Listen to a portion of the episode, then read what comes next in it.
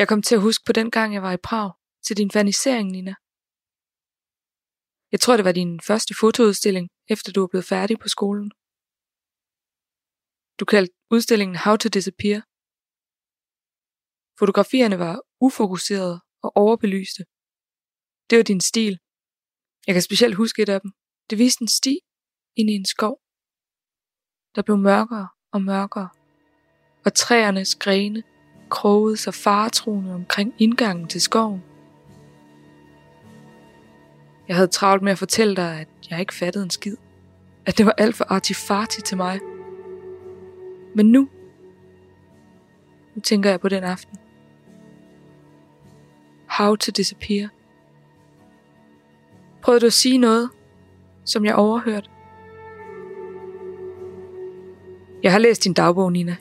Ja, undskyld, men det har jeg altså. Jeg har lyttet til gamle kassettebånd, som du sendte mig i årene efter efterskolen. Jeg har gennemgået alle de fjollede Facebook-billeder. Jeg har googlet og let. Min hjerne prøver at lægge et puslespil. For eksempel kom jeg i tanke om, at Radiohead har lavet et nummer, der hedder How to Disappear Completely.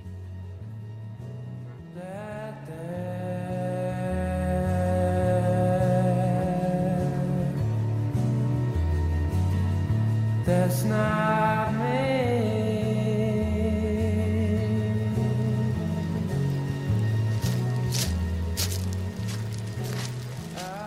Jeg går rundt i regnen i Åben Rå. Og mens jeg bliver mere og mere gennemblødt, føles det pludselig som om, der er en mening i alt det uforståelige. En storslået tanke slår ned og skygger et øjeblik for vanvittet. Jeg kigger mig instinktivt omkring mit blik, stopper ved birketræerne, og jeg forventer, at du står og gemmer dig mellem dem. Klædt i sort som altid, strømpebukser, støvler og en stram bomuldsnederdel. Du har din læderjakke på, og stort halsterklæde, der er viklet flere gange rundt om halsen, så håret bobber ud. Du har et spejlreflekskamera i hånden og en slank cigaret i munden. Dine øjne er sammenknebende. Du løfter kameraet op og retter det mod mig.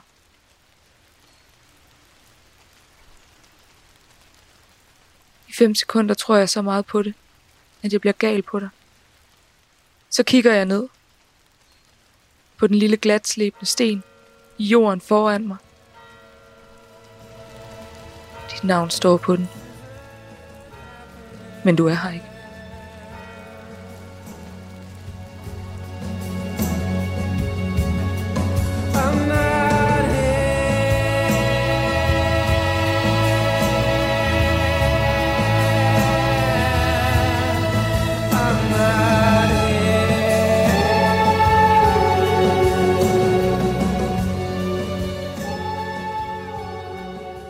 I efteråret 2015 hængte Nina sig.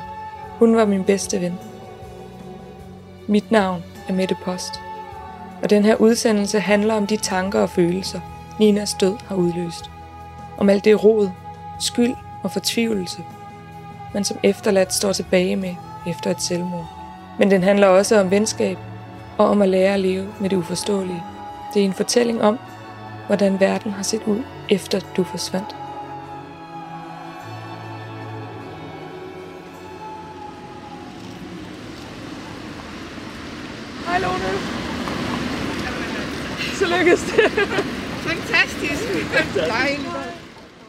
Ninas mor hedder Lone. Hun er kommet til København for at snakke med mig om Nina. Vi mødes i en park på Ydre Nørrebro, som Nina holdt meget af. Jeg har besluttet mig for at starte det samme sted, som Ninas historie begyndte. På skrivebordet i hendes soveværelse stod et billede med en tynd guldramme. Det har Lone taget med. Det er et falmet fotografi af Ninas barndomshjem. Jamen her er, ser man det jo vældig idyllisk øh, set ud fra fordøren, hvor der bare, man næsten ikke kan få øje på noget, for bare øh, blomstrende buske og træer. Og, og ja, det signalerer simpelthen bare sådan en idyll der på landet. Og øh, det var det jo på en måde, altså på en måde også. Hun boede der, hvor vi ikke var skilt. Altså det har været en, en tryg og god barndom, fordi der var tid til hende, og der var ro. Ordet jernvilje, det, det var det ord, som hendes dagplejemor brugte om hende. At hun havde en jernvilje. Og, og, og altså, det havde vi da også registreret, ikke? at når der var noget, hun ville, så, så, så, så sad det fast i hendes hoved, ikke? så ville hun. Hun var også et kreativt væsen, som gennem hele sit liv altid brugte kunsten til at udtrykke det, hun ikke havde ord for. Men hele hendes børnehavetid og al den tid, hun har jo tegnet og tegnet. Ja, hver dag i børnehaven. Altid var der en tegning. Ikke? Øh, hendes tegning har været sådan almindelige, øh, dejlige tegninger med sol og sådan noget, som man nu kunne tegne som børn. Da der kom den her krig, Golfkrigen, hvor man første gang så fjernsyn fra en krig, hvor de sendte udsendelser. Det var jo fra det her øh, CNN, ikke? Det viste de pludselig, øh, selvom eftermiddagen sågar, ikke, så kunne der være sådan noget, ikke? Og det hun nu kom til at overveje også, så, så kom der faktisk, så har hun øh, malet øh, en tegning med sort og øh, ild, ikke? Og alt sådan noget. Der, det var hun jo lynhurtigt påvirket af.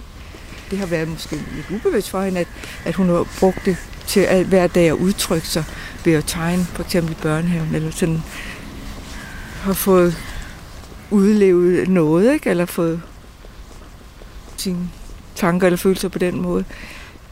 Jeg lærte hende at kende på efterskolen. Vi fandt sammen i en flower power længsel, i hjemmesyede kjoler og baretær. Vi var en flok, der holdt sammen i mange år, og som fuldtes ad ind i voksenlivet. Søren var en fast del af efterskolegruppen. Han sidder i min sofa med en kop kaffe. Med samme ro og eftertænksomhed, som jeg husker fra efterskoletiden, fortæller han om Nina. En ting, jeg husker Nina for, som muligvis har været en af de første ting, det var, at hun spillede guitar. Hun spillede Karma Police, som jo var en, en relativt ny sang dengang. Og øhm, det forekom mig at være meget sådan oplyst. Hun, hun var sådan en, der, der, der vidste noget om den slags ting. Jeg var jo bare sådan en knægt fra Herning, der var, der var kommet ind med firetoget. Øh, så jeg vidste ikke noget om noget. Hun stod for at indføre mig i nogle ting, som, øh, som jeg ikke havde kendt til før. Lidt, som, lidt, lidt den samme rolle, som øh, en storebror eller en storesøster kunne jeg have. Altså, der, var en, der var jo en, en, en stor øh, sådan fortrolighed imellem os. Ikke? Måske også bare sådan noget, der er mellem teenager på en efterskole. Vi husker hende begge fra den tid som glad, nysgerrig og umiddelbar. Men i hendes dagbog fra 9. klasse har jeg fundet en side, hvor hun skriver om selvmord. Den 22. april 2000. Men hvad vil skæbnen med mig? Det ene øjeblik er jeg lykkelig. Verden er dejlig, og jeg får lyst til at hjælpe og være sød mod alle. Det næste øjeblik kan alt være lige meget. Det hele kunne være det samme uden mig. Det er som om de to sider skændes om mig.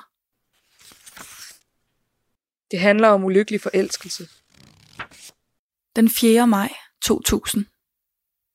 Det er nat nu, men jeg kan ikke sove. Tanken om selvmord bliver ved med at svæve rundt i mit hoved. Det ene øjeblik i live. Det næste øjeblik er alle smerter væk, og man er død. Hun var 15 år, da hun skrev det. På den næste side står der, at Kasper Heistrup er lækker. Hvad skal man lægge i det? Er det bare almindelig teenage-dramatik? Eller fortæller det om en langvarig og dybtliggende længsel mod døden? Det der igen, øh, som jeg vender tilbage til i mit hoved, øh, er, at øh,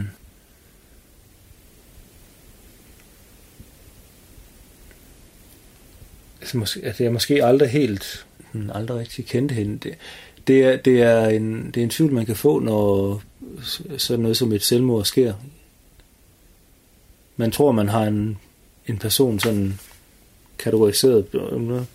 Der er et liv, det kører efter øh, den bane, det bør køre efter, indtil man bliver ringet op en skønne dag og, og finder ud af, at, øh, at nu er den tråd skåret over. Altså, den hændelse sætter det jo i relief, og øh, det former hendes eftermæl øh, på den måde, at at det er den tanke, man, øh, man sidder tilbage med. Hvor meget af det her mørke har været der hele tiden, som man ikke var opmærksom på. Hvor meget af det mørke var der øh, dengang, vi gik på efterskole. Ja. Husker du hende som, som mørk? Nej, det gør jeg jo ikke. Men det er det, man kan begynde at stille spørgsmålstegn ved. Jeg vil gerne snakke med nogle flere af dem, der har kendt Nina allerbedst. Jeg har brug for at vide, hvordan de ser på det. Jeg vil tage til Københavns Sydhavn. Han bor Jan, Hallo. som først var Ninas kæreste, og efterfølgende forblev hendes tætte ven.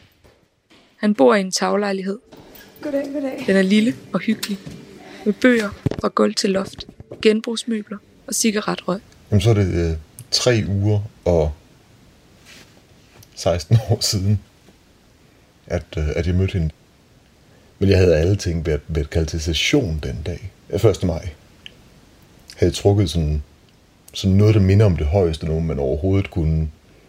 Så jeg skulle overhovedet ikke på nogen som helst måde i militæret. Det var jeg sådan ret begejstret for. Og så var der ikke der var kommet i tanke om, at der var et 1. maj arrangement nede på gymnasiet som der var nogen, og det har været dem, der hed SOFO, Socialistisk Forum, som havde afholdt det, og jamen, vi kunne da også godt kigge derned. Og det var en gruppe, der mødtes i øh, spisefrikvartererne en gang om ugen, og så snakkede de om socialisme. Nok præcis på den måde, som man ville forestille sig som nogle provinsgymnasiesocialister. – der var en hel del batik involveret, og, og, og forholdsvis meget flettet hår. Og der var nogle øl, og der var nogle mennesker, ikke sådan helt vildt mange mennesker. Men det var rigtig hyggeligt, og, og jeg faldt i snak med, med, med hende her, den lille, som, som, som var meget, meget, meget intens, og havde nogle virkelig stærke holdninger, og altså, jeg kan ikke huske, om det var noget vrøvl, hun sagde, eller om jeg bare sådan var i et, i et halvflabet humør, men, men jeg gav mig sådan ret kraftigt til at sige hende imod.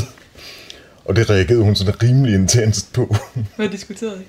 Det kan, jeg, jeg kan simpelthen ikke huske det. Nej. Men det har været et eller andet fuldkommen totalt ligegyldigt. Og, og, og hun og bare sådan, nej, det er noget vrøvl, det du siger og var fuldstændig villig til at bruge en, en time eller to timer på at forklare mig, at det var noget vrøvl, det jeg sagde. Og jeg var nødt til at høre efter. Og jeg var nødt til at erkende, at hun havde ret, og, og det vil jeg selvfølgelig helst ikke indrømme, men men det var virkelig, virkelig, virkelig sjovt, og vi tullede videre, den der flok mennesker, og endte på et eller andet kollegeværelse med at sidde og drikke øl, og, og, det, og det var sådan set det. Men hun var ikke sådan en, jeg glemte derefter overhovedet ikke på nogen som helst måde. Marie-Louise og Lærke er Ninas venner. Og mine. Vi har haft uendeligt mange snakke, siden Nina døde. Vi har både grint og grædt. En af vores snakke foregik i en larmende sommernat i København for et par år siden. Altså hun troede ikke, at øh, klimaforandringerne var menneskeskabte. Er det rigtigt? What? jeg, har, jeg har virkelig en følelse af, at vi levede i to forskellige verdener. ja, ja, der var sådan en, øh, en december, hvor vi skulle holde savnejulefrokost hjemme med hende og Jan. Og alle vi andre, vi var til COP20, og var lige ved at blive anholdt. Og Nina, hun gik derhjemme og forberedte øh, julefrokosten, fordi hun tog ikke farvel øh, af klimaforandringen. Det var menneskeskabt. Så hun gad ikke med til den der øh, demonstration. Og vi andre, vi grinede lidt af hende, og så drak vi noget snaps. Jeg tror sådan altid, jeg har beundret hende sådan selvstændighed. Og fandt i volds ligeglad med, hvad fanden alle andre tænker. Det kan godt være, at I tror, at klimaforandringerne er menneskeskabt, men det gør jeg ikke. altså, det, vil, det var Altså, det er jo fuldstændig socialt uacceptabelt at ja, i den venneflok, og det sted, hun var i sit liv, og det hun var fucking ligesom. Og det har nok både været en styrke og svaghed. Altså, var fandme også kold over for, hvad vi andre ville føle, hvis hun tog sit eget liv, for det var det, hun gerne ville. Altså, jeg tror simpelthen ikke, at jeg ville kunne kunne slippe. Altså, også selvom jeg ikke har haft børn. Jeg tror ikke, jeg ville kunne komme derud, hvor det, at jeg gerne ville lade være med at leve, det var vigtigere, end det, at min familie og venner gerne ville have, blevet ved med at leve.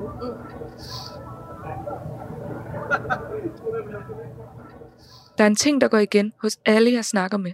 Det er noget, som både Lone, Jan, Marie-Louise og Lærke bliver ved med at fremhæve, når vi snakker om Nina. De der principper. Ja. Prøv lige at sige noget om de der principper. Jeg tror, det i 1800-tals psykiatrien hed fikse idéer. Det der med, at man, man får sat sig noget i hovedet, og så er man ude af stand til, eller, eller uvillig til, det, det er nu klart for mig, at slippe det igen. Jeg tror, det var en meget grundlæggende del af, hvem hun, hvem hun, hun var. Hvad var der med de principper? Den firkantethed. Var den udtryk for den jernvilje, som hendes mor snakkede om? Eller var det i virkeligheden dække over usikkerhed og tvivl? Og var det måske netop det karaktertræk, der gjorde Nina i stand til at gennemføre selvmord? Tror du, alle mennesker kan begå selvmord? Nej, jeg tror, det er... Jeg har jo snakket med Trine om det selvfølgelig også bagefter, fordi det er klart, at man bliver bange. Og, og snakket om det. Og hun, hun åbent har sagt, at hun kunne ikke gøre det. Hun ville ikke kunne gøre det. Det er selvfølgelig alle risiko for at være i en situation, hvor man har det så dårligt, at man gerne vil det, den kan nok være. Den kan komme til alle mennesker, tænker jeg, at man kunne komme så langt ud. Og det er da klart, der er situation. Det er da en lidt håbløs situation. Det. Jeg ved, alle kan ikke gennemføre det, men det var jo så... Det er Ninas... Det er Ninas måde, ikke?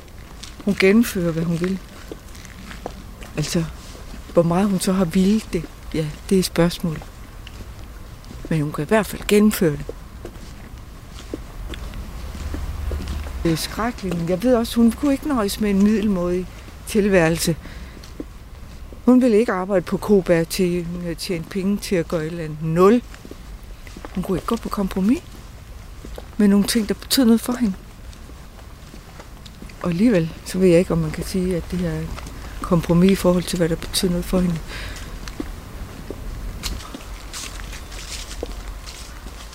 Noter uden dato. Hun har jo undersøgt det. Det har hun beskrevet. Metoderne og procent for succes.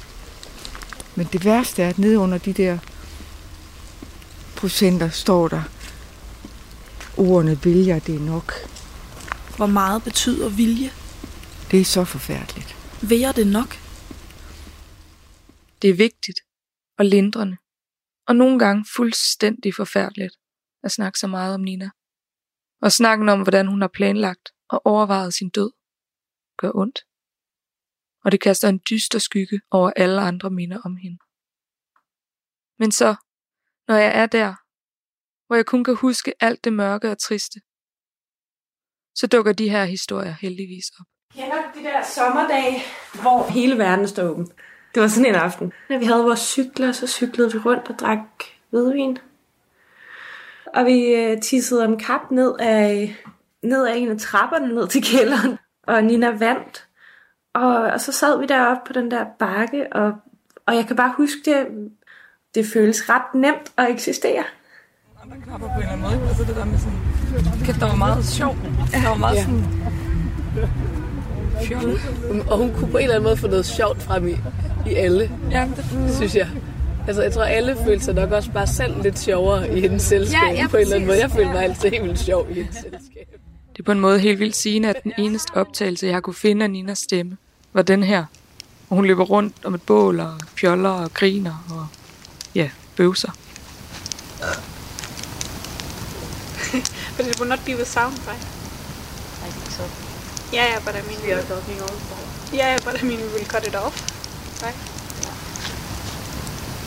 You can put this sound of us talking about it.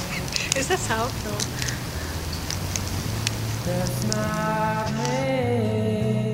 Et par måneder efter din død, havde jeg en drøm om dig, Nina. Jeg gik rundt i et villa-kvarter i Gråvejr.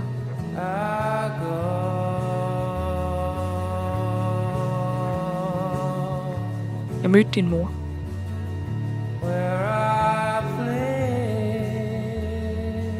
Hun sagde, at hvis jeg ville have svar, skulle jeg kigge på hylde nummer 168.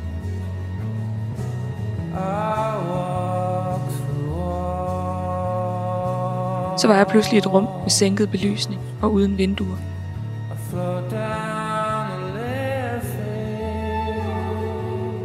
Der var hylder på væggene, som var fyldt med dine ting. Lærke, Marie-Louise og Jan var der. Vi ledte i kasser og bunker fyldt med mærkelige ting og sager. Jeg kunne ikke se nogen hylde 168, men pludselig vidste jeg, at vi skulle lede efter en figur med en kanin. Og noget, der blev hængt. Mens vi ledte, talte Jan og jeg om, at det var mærkeligt at lede efter noget, som man ikke vidste, hvad var.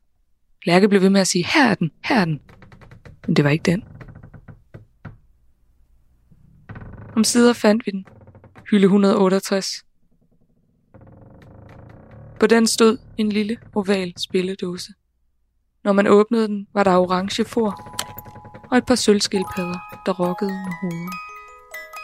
Vi blev trukket op igennem spilledåsen til en skjult etage, hvor du var, Nina. Du var ked af det. Jeg ville kramme dig og trøste dig, men du skubbede mig væk. Jeg ville ikke have haft, at du havde det så dårligt, sagde jeg. Du havde et tomt blik i øjnene og svarede, men det havde jeg. Så forsvandt du. Jeg kravlede ned igen, og det mærkelige sted var brændt bagefter. Det var selvantændeligt. Du havde lavet det, så vi kunne se det, men ikke undersøge det nærmere.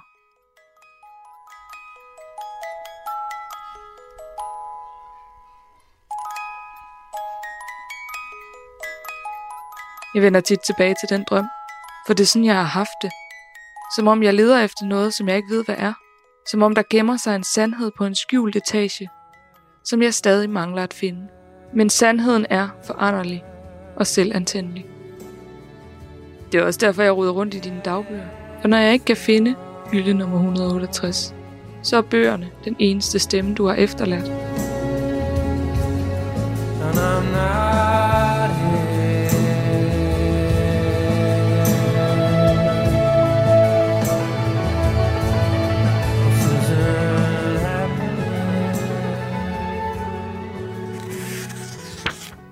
Noter uden dato.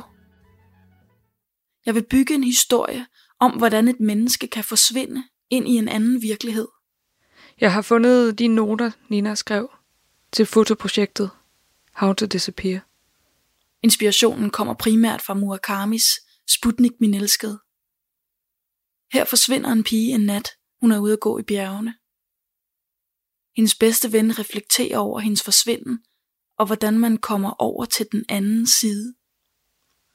Den titel er så ildevarslende, at den er svær at overse. Jeg har fire kapitler. 1. Eftersøgning efter et sted at forsvinde. 2. Indgangen. 3. Starten på drømmen. 4. Drømmen bliver til et mareridt. Hvad var det, hun gerne ville forsvinde fra? Eller til? Motiverne er alle sammen uklare og i sort-hvid. I et af dem kan man se konturen af et menneske, der nærmest går i et med skovbunden. Noter uden dato. Hvordan ser overgangen til en anden virkelighed, den anden side, eller drømmenes verden ud? En ualmindelig dør i en almindelig væg. Et klæde eller et stykke stof løftes til side i en skov. Eller eksisterer de to verdener i en og samme verden?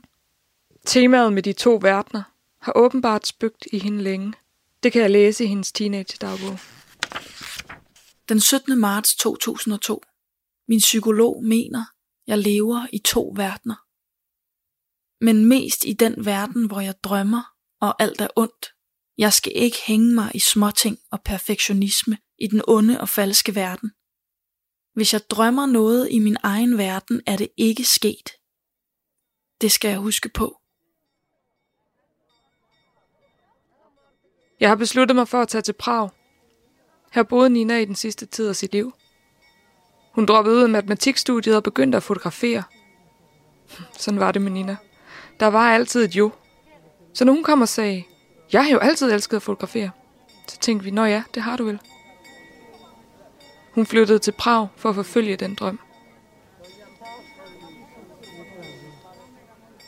Når man går over byens centrale torv, så lyder der hver time et karakteristisk klokkespil fra det astronomiske ur. I mit hoved er den her by blevet billedet på den anden verden, som hun forsøgte at forsvinde ind i. Kafkas hjemby, hvor man kan blive inspireret og forvirret på mange planer. Mens jeg går i skyggen af det gotiske snirklede klokketårn, så fornemmer jeg både storhed og uhygge. Jeg forstår godt, hvorfor byen tiltrak hende.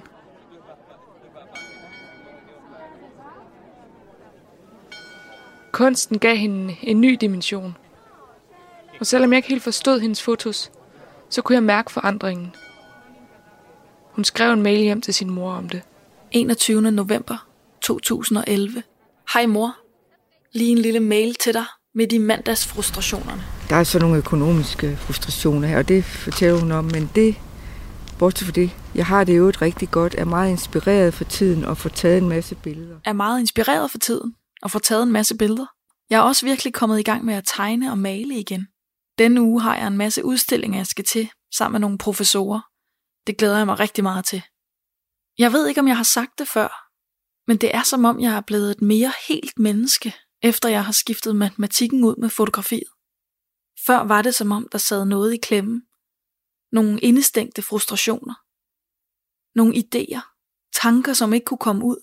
Nu hvor de endelig kommer til udtryk, er det som om, det er en del nemmere. Jeg har oplevet en del gange på det sidste, at folk har henvendt sig til mig og sagt, at de synes, det er dejligt, at jeg har sådan en positiv og entusiastisk indstilling til alting. Sådan har jeg nu aldrig tænkt om mig selv før. Men sådan virker jeg åbenbart på folk, hvilket jo er meget rart. Nå, sikke en lang mail lige pludselig. Ha' en fortsat god dag. Knus Nina. Ukončete prosím výstup a nástup. Dveře se zavírají. Jeg tager metroen gennem Prag. Jeg har talt med rigtig mange mennesker om Nina i løbet af det sidste års tid. Alligevel er jeg særligt nervøs for at mødes med Julle. Han var Ninas kæreste. Jeg er faktisk hendes mand. Og vel nok hendes sidste fortrolige. Han har valgt, at vi skal mødes på en café i Prag 10. Det er det område, hvor han og Nina boede, da de havde det allerbedst. Han er slank og en anelse krumrykket. Hans øjne har et slavisk melankolsk udtryk, men de smiler, når han taler om Nina. Uh, like maybe it was the first time I, I saw her.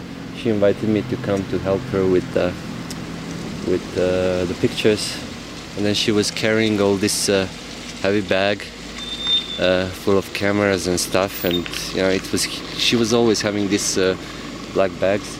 I offered to uh, to help her carry, and she said no. I'm very very much a strong Danish woman. she never allowed me to carry her uh, things. It's it's very typical me, I think. So maybe we can go to a Ja, der sidder. Jeg kan godt genkende det, han beskriver. Selvstændigheden. Der var sgu ikke nogen, der skulle bære noget for Nina. Hun var en stærk, dansk kvinde. Det kan jeg næsten høre for mig. Vi går ind på en café, og efter vi har sat os, fortæller han videre. because I, I fell in love with her from the you know first time I saw her. You know, like, Han forelskede sig i hende første gang, han så hende. Og særligt i hendes stemme. when she spoke with her that pitch voice of hers, you know, and like everything was lovely, like everything was melting. You know. De var forelskede og havde en farverig og festlig tid sammen i Prag. Men de mødtes i en periode af både hans og Ninas liv. Ja, egentlig også af mit. Hvor mange ting var under ombygning. Jules ekskæreste var gravid med deres fælles barn. Nina var ved at være færdig med sin uddannelse som kunstfotograf. Jeg var gravid og flyttede i hus med min kæreste. Hendes festlige tilværelse i Prag var langt væk fra min egen, og jeg havde ikke for alvor fingeren på pulsen med hendes liv i den periode. En dag fik jeg en besked fra Nina. Hej Mette. Jeg har det ikke så godt lige nu. Min doktor siger depression og angst. Planen er at komme til dig for søndag. Jeg kan ikke lige huske, hvilken dato det er. Jeg håber, jeg stadig kan komme, men alting er bare meget svært lige nu. Kys, kys. Jeg blev overrasket over hendes besked, men også glad for, at hun rakte ud til mig. Jeg ringede straks til hende, og vores forbindelse var bedre, end den havde været længe. Samme dag, som vi snakkede sammen, skrev hun også i sin dagbog. Fredag den 8. august 2014. Hvad er der galt med mig?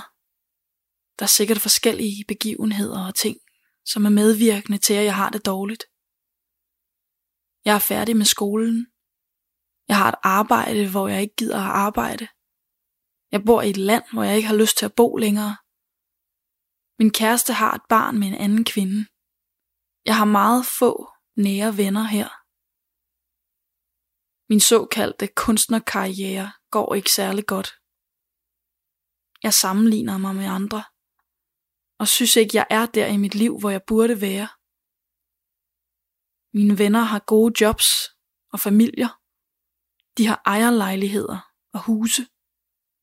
Sammenligningerne og jalousien nævnte hun aldrig, men jeg fornemmede den. Hun kom på besøg, men havde det forfærdeligt. Min mave var stor, og min stolthed over den endnu større, men Nina nævnte den ikke med et ord i de tre dage, hun boede hos mig. I stedet lå hun i sengen på gæsteværelset, orkede ingenting, aflyste sine aftaler, bed af Jule og tog hjem til Prag, uden at have set andre end mig. Jeg synes, Jule beskriver det meget præcist. I think that her depression was inability to construct a future. Det var som om hun mistede evnen til at forestille sig en fremtid. Yeah. When she uh, finished the school, after that she didn't have any any plan, and that was the the trigger, that inability to construct a future. You know. Den 14. august 2014. Tankerne suser stadig rundt. Bebrejder jeg Jolle for mit råd? Det gør jeg vist. Men er der grund til det? Bliver jeg virkelig i Prag kun på grund af ham? Vil jeg være rejst, hvis det ikke var for ham? Hader jeg Prag på grund af ham? Hvor ondt gør det egentlig på mig, at han har et barn? Og hvorfor? Måske gør det ondt på mig, fordi det virker som om han har et komplet liv her. Måske er jeg endda misundelig på hans liv. Det har også gjort ondt på mig, at Mette er gravid. Alt, der har noget at gøre med børn, gør ondt. Det gør ondt at læse. Jeg kommer til at huske på sidste gang, jeg så Nina. Det var et halvt år før hun døde. Hun kom på barselsvisit, da min søn var en måned gammel. Hun forsøgte virkelig, det kan jeg godt se nu. Men dengang, i stedet for at se den enorme kraftanstrengelse, det var for hende overhovedet at dukke op, så så jeg den måde, hendes ansigt fortrak sig i lidende grimasser. Og jeg blev vred. Vred over, at hun ikke var i stand til at være glad på mine vegne. I tiden derefter var vores forbindelse sporadisk. Hun flyttede hjem til sine forældre i Åben Rå sammen med Jule. De var flyttet ind i hendes fars faldefærdige sommerhus. Kun en enkelt gang lykkedes det også at få hul igennem. Hun lød håbefuld. Men samtidig sagde hun noget, som hun også fortalte Jan, og som jeg siden ikke har kunne give slip på. Jeg har aldrig set sommerhuset. Det var, det var det, hun var sidste gang, jeg snakkede med hende. Så havde jeg kigget ud over havet og drak whisky.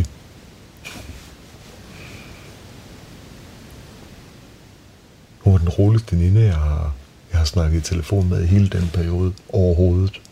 Det var meget, meget underligt for mig og, og, og blive ringet op af dig øh, 10 dage efter, eller hvad det har været.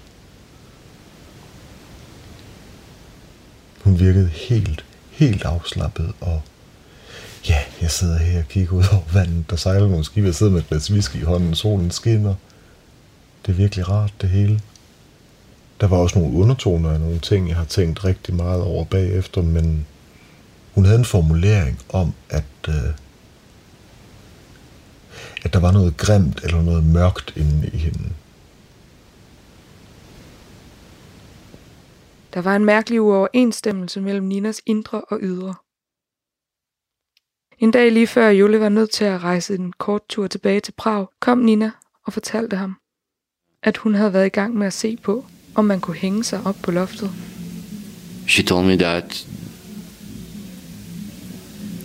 when I came back from school, uh, she came and she told me that she was going to the that third floor of your house uh, uh, trying to see if there is a way for her to uh, hang herself. Hun virkede rolig og fattet. Jule blev bange, og han ringede efter hendes mor. Da hun kom, vimsede Nina bare rundt lavede kaffe og smilede og det hele som ingenting. She, said it with such like like it's a normal thing, like we are talking about the breakfast or you know. And I, I was I was kind of stunned, and then I started asking questions, like why, and she, she was just answering to all my questions. I don't know. Yeah, she was just like, and she she she she, she looked so peaceful and calm, and I I start crying. And she told me like, you know, don't worry. I was just you know like having this thought, like everything is fine. And uh, Loni came immediately, and then we had a coffee, tea, with with Nina. She made the coffee tea for us. And we were sitting there, and she was smiling. She was, you know, perfectly fine. She sat and, you know, like, she, she, she, she was telling me, like, you know, don't be silly, you know, uh, I'm perfectly fine, you know, you should go. Uh, you cannot not go now when, you know, the, and Lone was saying like, you know, don't worry, I will stay here, I will talk with her, I will talk with her, you know. So Lone talked with her and Jorn as well, but you know, Lone came to me and he said, she said, you know, don't worry. Uh, I talked to her. She's not feeling well, but you know, she, she will not she will not do it. It's, it's just uh, you know, silly, and uh, she's not that kind of person. Jule tog afsted, og hendes forældre lovede at blive og passe på hende. I min verden var der ikke noget, der hed selvmord. Der var, det fandtes ikke. Det var ikke noget, nogen gjorde. Det var slet ikke... Det var en fuldstændig usandsynlig tanke. Så jeg kunne ikke drømme om, at hun gjorde det. Selvom jeg kunne se, hvor dårligt hun havde det. Det er svært for mig at se, hvad det var, der fik bæret til at flyde over. Det føles som meningsløst. Og som en masse små ting, som vi kunne have løst sammen, hvis hun nu bare havde sagt til. Ninas forældre gjorde, hvad de kunne for at skaffe hende hjælp. Hun talte med en psykolog dagen før sin død, men hun var modvillig over for medicin. Bange for, at det ville forringe hende og Julles muligheder for familiesammenføring, hvis hun blev fedtet ind i det psykiatriske system. Og så var hun Nina. Firkantede stedige Nina, som måske allerede havde truffet sin beslutning. Det kan aldrig blive andet end spekulationer. Men jeg synes, Marie-Louises overvejelser om den sidste tid giver en eller anden form for mening. Jeg tror, vi alle sammen kort tid efter, at hun døde, så prøvede vi sådan at finde, som man jo gør, finde den store forkromede forklaring, og det der store rungende hvorfor skulle besvare sig noget. Ikke? Sådan tror jeg ikke, jeg ser det længere. For det første tror jeg ikke, der er nogen god forklaring. Jeg tror også, dengang der havde jeg sådan en, der havde sådan et billede af, at hun selv havde siddet og havde afkrævet sig selv et hvorfor, før hun kunne beslutte sig for at gøre det. At det ligesom var sådan, at det gør man jo, når man skal tage sit eget liv, så stiller man sig selv spørgsmålet, hvorfor skal jeg det? Og så kan man svare på det, og så siger man, okay, så gør jeg det. Altså ret forsimplet sagt, men at man forlanger det af sig selv, det tror jeg ikke, man gør. Altså jeg tror meget mere, det, man kan se det som en bevægelse hen imod noget, og den bevægelse startede lang tid før, og hun har altså udbyttet sit nervesystem i så lang tid, uden at få fodret det med noget godt. Drømmen bliver til et mareridt. Hvorfor hjælper han mig ikke? Jeg vil gerne Hvordan være god. Jeg kan jeg ikke selv Måske endda verden? bedst. Han siger, men det hele forkramper sig i mig. ikke noget. Tanken Jeg skal helvede jeg sige småting til himlen. er En mere dyster historie. Onde og og falske verden. Alt Jaloux, det, der så let det har også gjort ondt mig. er enormt svært for mig. At Mette er gravid. Jeg sammenligner mig Og frustreret. Og når man har haft det så skidt så længe, og har slidt så meget for at holde sig selv i live så længe, så er der ingen kræfter mentalt, eller fysisk sådan set for hendes vedkommende også, til at kæmpe imod. Altså, så det har været den her bølgende bevægelse hen imod noget, Og på et eller andet tidspunkt, så har hun givet op og stoppet den. Jeg tror meget, jeg ser det meget mere sådan, at det var for hende en helt naturlig øh, fortsættelse. At det var den vej, det gik, og, øh, og nu kunne hun ikke længere se nogen sideveje, og så gav hun slip. Og egentlig så kan jeg også godt lide at tænke på det sådan. Jeg synes også, det er, det er lidt en trøst. Fordi så holdt hun op med at kæmpe til sidst. Og så fik hun lov til at pakke i slip. Jeg håber kraftigt, at hun fik fred. Noter uden dato. Jeg er bange for at slå Jolle ihjel. Det er som om jeg ikke kan styre mine tanker og mine hænder. Mine tanker svipser frem og tilbage. Det ene øjeblik elsker jeg ham. Det næste kramper mine hænder. De vil kvæle ham. Jeg må ikke slå ham ihjel. Det må ikke ske. Ønsker han måske, at jeg skal dø? Vil det gøre hans liv nemmere? Kan jeg hjælpe hans liv i en bedre retning, hvis jeg ikke eksisterer? Jeg forestiller mig, at det var den slags forvredne, formørkede tanker, det grimme inde i hende, som hun kæmpede med, der til sidst fik overtaget. Det var hendes far, der fandt hende. Altså, han ringer, og han... Det her, det står så knivskarpt i mit hoved. Jeg står og rører i noget. Øh, I en gryde. Eller det er ved at tage op. Der er et eller andet, jeg skal have varme. Jeg ved, jeg skal have noget spinat og noget laks og sådan noget. Det, det kan jeg helt... Det øh, kan jeg huske. Og det er bare sat til langsom optøning.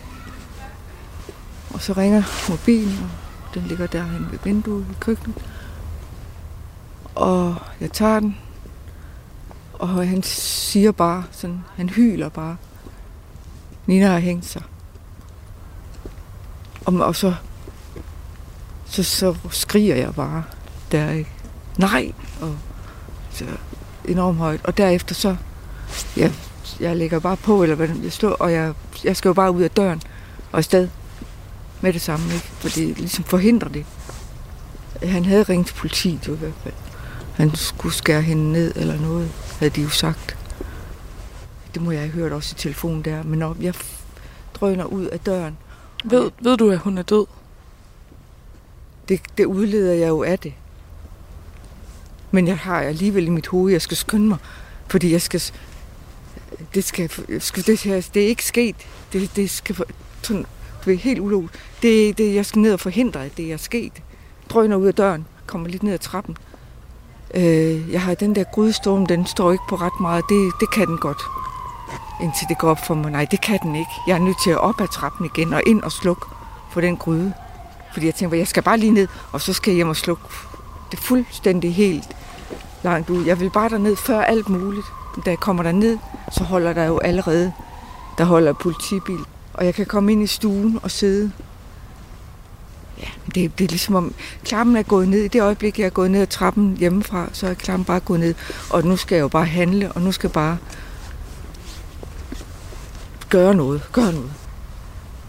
Så jamen, hvis jeg skal se hende, altså, så skal hun dækkes til over halsen. Jeg vil ikke se halsen. Hun er også så blevet lagt på sin seng. Og jeg, jeg går så rundt i den anden ende af værelset, eller sådan, inden jeg overhovedet tør kigge derhen. Og så, så, så politimanden er jo derinde, og det skal han jo være. Så det er jo sådan en underlig situation. Jeg er jo heller ikke mig selv. Jeg kan ikke jeg bryder ikke sådan sammen og begynder at tude eller noget, fordi det, det, jeg er ikke, jeg er ikke, øh, ja, jeg ved ikke, hvad jeg egentlig gør, men jeg sætter mig ved hende, og hendes læber er jo blå, og og øjnene, de kommer sådan lidt ud af hovedet, ikke? Ved det, som sådan kommer man til at se ud, når man bliver hængt. Så på den måde ligner hun jo ikke sig selv. Det er jo ikke noget rart syn. Overhovedet ikke. Men det er bare... Jeg var jo nødt til det. Jeg tænkte, det er jeg da nødt til at se hende. Det er simpelthen... altså, jeg ved ikke. Ja, for at blive overbevist, eller for at... Det, var- det var jeg da bare nødt til. Jørgen havde jo set hende, men jeg har aldrig spurgt ham, og nu får jeg jo heller ikke svar, øhm, hvordan han fandt hende. Jeg spurgte ikke om det, jeg ville ikke vide det. Jeg kunne se, at der stod en reol, eller sådan et, et, øh, en kommode, hun har. Den stod hen ved vinduet, den plejer at stå ved væggen. Og så havde jeg en idé om, hvordan hun, fordi jeg kunne ikke se rebet, det har de også taget væk, og det, jeg ved ikke, hvor det her har hængt. Men jeg har f- inde i mit eget hoved lavet sådan den mildeste, det mildeste syn, jeg kunne komme i tanke om i forhold til det, at øh, så det ikke var sådan, hun har ikke, hun har jo ikke øh, hængt i loftet. Og så beslutter Jørgen, han bliver spurgt igen, om han ikke vil se hende, og så ser han hende ude i, i øhm, faldbilen. Og så bliver hun jo så til sidst kørt væk. Nina blev begravet 10 dage senere. Det var den første solskinsdag siden hendes død. Verden var rustrød, grøn og brun af de nedfaldne blade. Det var Ninas farver. De melankolske og jordbundne efterårsnuancer. Først ville jeg slet ikke med. Jeg tænkte, at en veninde, der har svigtet så meget, ikke kunne være bekendt at vise sig. Da jeg mødte Jule foran kapellet, gav han mig et stort knus, og så sagde han undskyld. Undskyld, at han ikke havde passet bedre på hende for os. Jeg blev så berørt af, at han gik rundt med den samme skyld som mig. You know, when it happens, everyone tells you that, you know, it's not your fault. You know, it's not your fault. And I really think that, you know, people are saying that to make you feel better, but it is your fault. You know?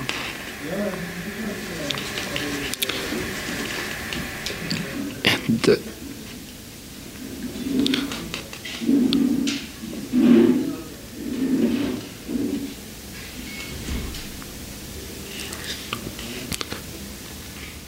no matter if I could have done something or not,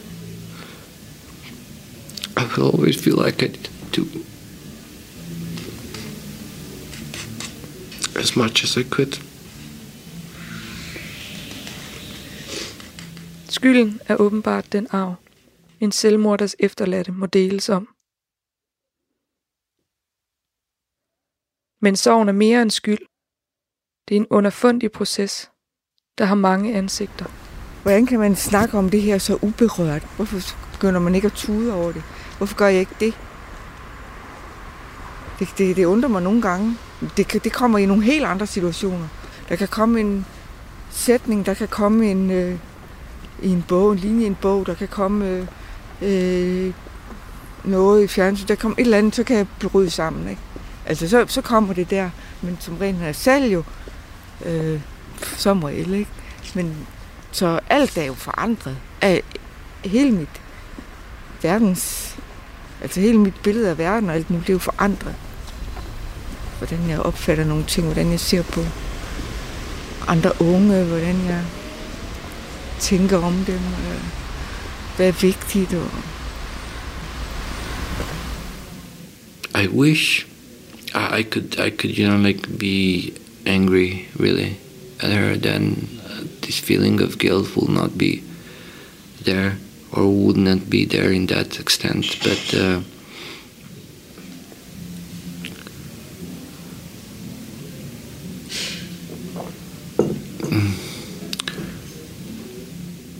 I miss waking up next to Nina and that uh, spooning thing that we had, yeah. Like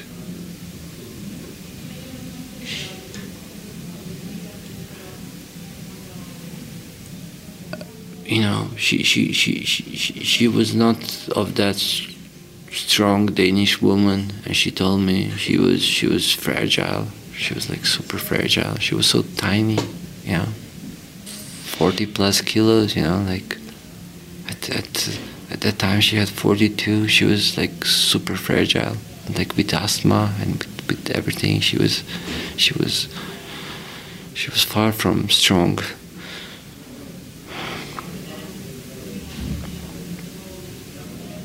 I miss eating cheese, making pancakes.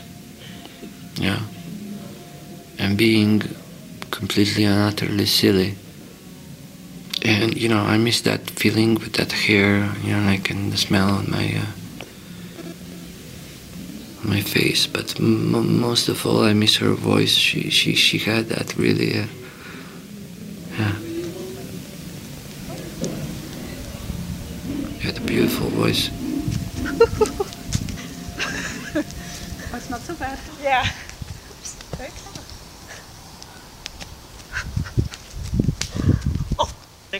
Should I turn it off? Yes.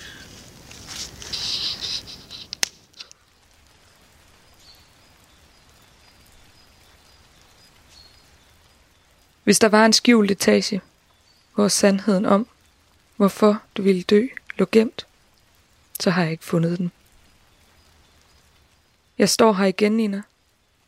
I Åben Rå ved stenen. Det regner sgu også i dag. Det er næsten for plat. Birketræerne er blevet fældet. Jeg forventer ikke længere at se dig. Faktisk så siger det her sted og den her sten mig ikke noget.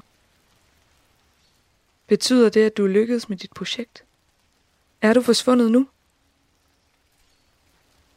Mens jeg har lavet den her udsendelse, så har jeg tænkt på, at du i virkeligheden er forsvundet mange gange. Du forsvandt ind i din egen verden, når du tegnede. Ind i dine parforhold. Og ind i dine skøre principper. Du forsvandt i matematikken og ind i dine billeder. Til Prag. Og til sidst ind i et mørke. Ingen af os kunne trække dig ud af. Du havde en anden verden, som jeg ikke for alvor tror, du lukkede nogen af os ind i. Gid du havde. Men når du var her i min verden, så var du her virkelig. Som en lille insisterende naturkraft. I den der 9. klasses dagbog har du skrevet, Lev stærkt, dø ung. Alle tiders teenage kliché blev på en måde sand for dig. Du har efterladt dig aftryk i verden, som jeg har stødt på over alt, når jeg har mødtes med dem, du efterlod. I timer af gangen har jeg talt og grint med mine og dine venner, og det har nærmest været som at være i dit selskab igen, når vi har kigget på billeder, hørt musik og læst gamle breve. Vi har haft dig med på Roskilde Festival. Du var med til Jans bogreception. Du var med, da vi fik flere børn og til tirsdagssherry. Du er med mig hver gang, jeg går ind i en genbrugsbutik og får øje på en stor blomstret kjole. Og når jeg spiser for meget ost. Jeg tror ikke på efterlivet. Det gjorde du heller ikke. Så du ved ikke, at jeg står her og taler til dig. Men mens jeg kaster et sidste blik på stenen, der bærer dit navn, så føler jeg alligevel ikke, at din forsvinding er lykkedes. Du er her stadig.